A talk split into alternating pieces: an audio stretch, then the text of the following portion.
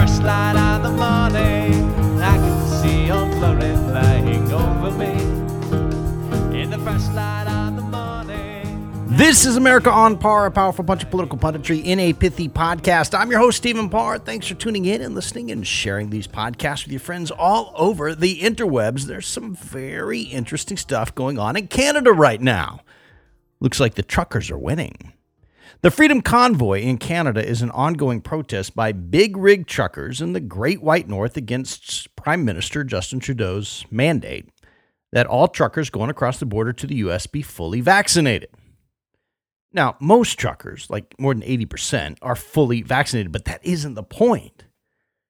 The point is whether the government, any government, has the right to force individuals to take a vaccine, especially one that is known to have potentially fatal side effects like inflammation of the heart.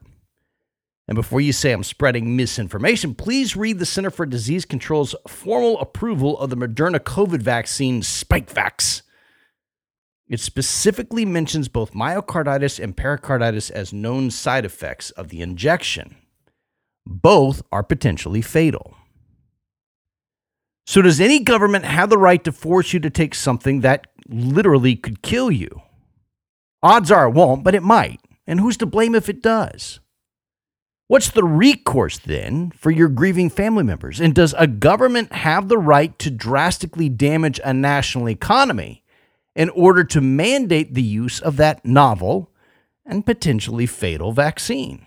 That's the crux of the truckers' protest and it looks like the truckers are winning. The premier of Saskatchewan, Scott Moe, announced he was going to start lifting his province's COVID restrictions. In an interview, Moe said, I think we're getting to a point now where those that are not vaccinated likely aren't going to get vaccinated. Duh. He followed that little bit of insight up with a statement saying, quote, an unvaccinated trucker does not pose any greater risk of transmission than a vaccinated trucker. However, the current federal policy does pose a significant risk to Canada's economy and to the supply chain in our Saskatchewan communities where you and I live. The justification that's been used to force these mandates by governments all over the world is that the vaccines save lives. And that is true. The COVID shots have saved lives. People who get the shots are much less likely to die from COVID after they get the shots. That's true. But the vaccines save the lives of the people who got the vaccines. They don't save the lives of people who don't get the vaccines. The reason is that you can still get and still spread COVID to other people even after getting the shot. The inoculations don't make you immune and thus don't help anyone other than you. Now, that's still a valuable thing, but it's selfish. It's not altruistic. It's about you. It's not about the community as a whole. Reducing your risk of death is a good thing, but just because you're less likely to die from COVID doesn't mean anyone else is. That's what Premier Scott Moe was pointing out, and it's why his government is starting to lift restrictions, and he's not alone. The Premier of neighboring Alberta, Canada, Jason Kenney, dropped some of his own COVID mandates last night, and the rest are set to expire by the end of February. Kenney said, quote, now is the time to begin learning to live with COVID.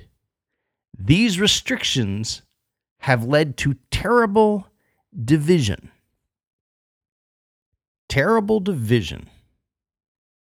That's true.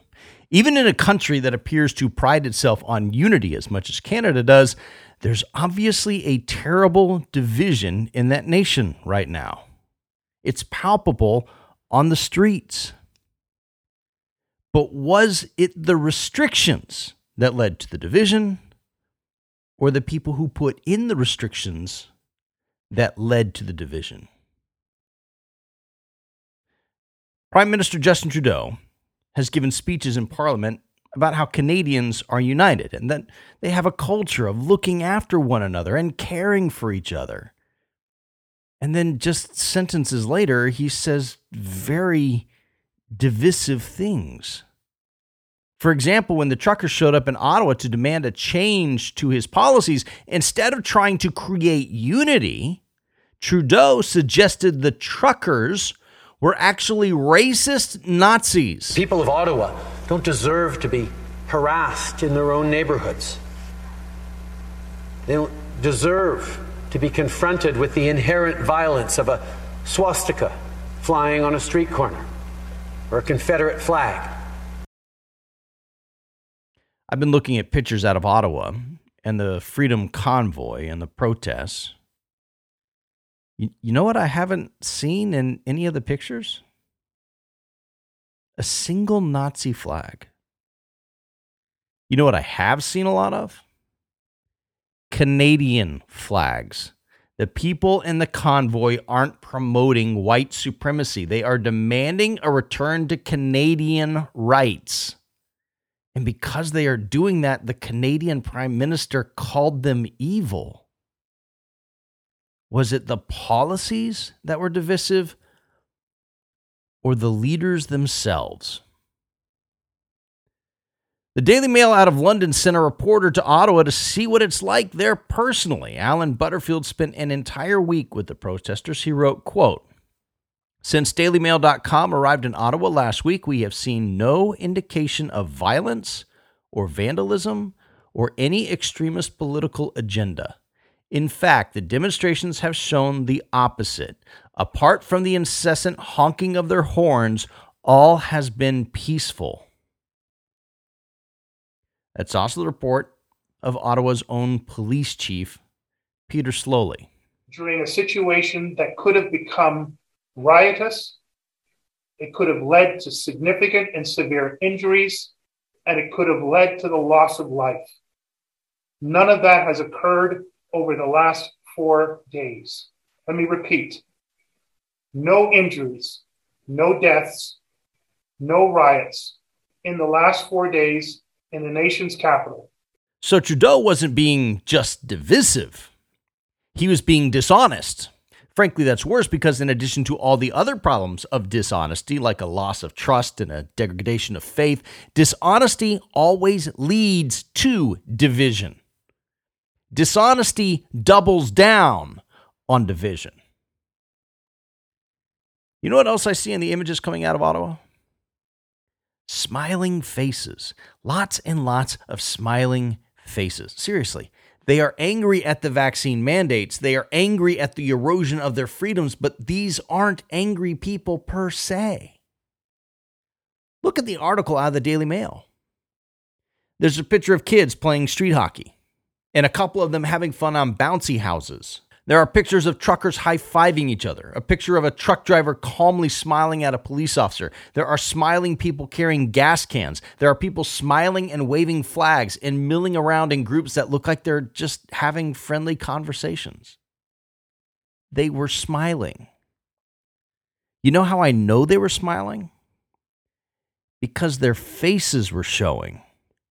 I know that seems trivial, but it tells you a lot about this movement. Look, it's winter in Canada. It's cold. These protesters could hide their faces with ski masks or scarves if they wanted to, and it might seem reasonable given the weather conditions. But they aren't. They are willing to have their faces associated with the movement. That tells you something. Think back to the riots in the US in 2020 and 2021. Think back to the images of Antifa and BLM, mostly peaceful protesters, as they mostly peacefully looted Target stores and mostly peacefully burned down minority owned businesses in Minneapolis and in Portland. What did their faces look like? Were they smiling and happy or scowling and mad as hell? We don't know. They had masks on. Most people associated with the BLM and Antifa riots didn't actually want to be associated with those riots. They wanted to riot, they just didn't want people to know they were the ones who were rioting. So they wore masks during the summer in the US and they beat up reporters who tried to take their pictures. The truck drivers in Canada this winter are posing for pictures with their faces fully exposed. That tells you a lot about the worthiness of their cause. Think back to the civil rights marches of the 1950s and the 1960s. Did Martin Luther King hide his face? Nope. He even dressed up. He wore a suit and tie so he'd look good in pictures. You know who did hide their faces? The KKK. There's a reason the KKK wore white hoods. They didn't want their faces associated with their movement. That tells you a lot about the worthiness of their cause, too. More to the point, it tells you a lot about the lack of worthiness of their cause. When I look at the pictures out of Canada, there are two other groups of people who aren't willing to show their faces. First, the police. The police in Ottawa, Canada, who illegally confiscated the fuel from the truckers, were all wearing black face masks the police wouldn't show their faces. Maybe that's because they were following orders and city mandates on masking. But the difference in the photos is striking. The truckers who were protesting for their freedoms showed their faces, and the officers who stole their fuel wouldn't. Second, the counter protesters. The people who showed up to protest against the truckers were all wearing masks. Are you willing to have your face associated with a cause? If not, what does that say about the cause itself? As for Justin Trudeau, he is still willing to have his face be associated with his cause. That's a good thing. Unfortunately, his cause is about division and defamation and ultimately destruction. That's why he tried to smear the truckers as being Nazi racists. It wasn't because the smear was true. It's because division is all he has left to try and maintain his grip on power. And fortunately, more and more Canadians are now seeing through that mask, too. Thanks for listening. If you like this podcast, make sure you subscribe either on SoundCloud, iTunes, Stitcher, or TuneIn. If you'd like to leave a comment, you can always do so at my website, AmericaOnPar.com. I'm Stephen Parr, and I can still see Old Glory flying over me. In the first light of the morning, I can see Old Glory.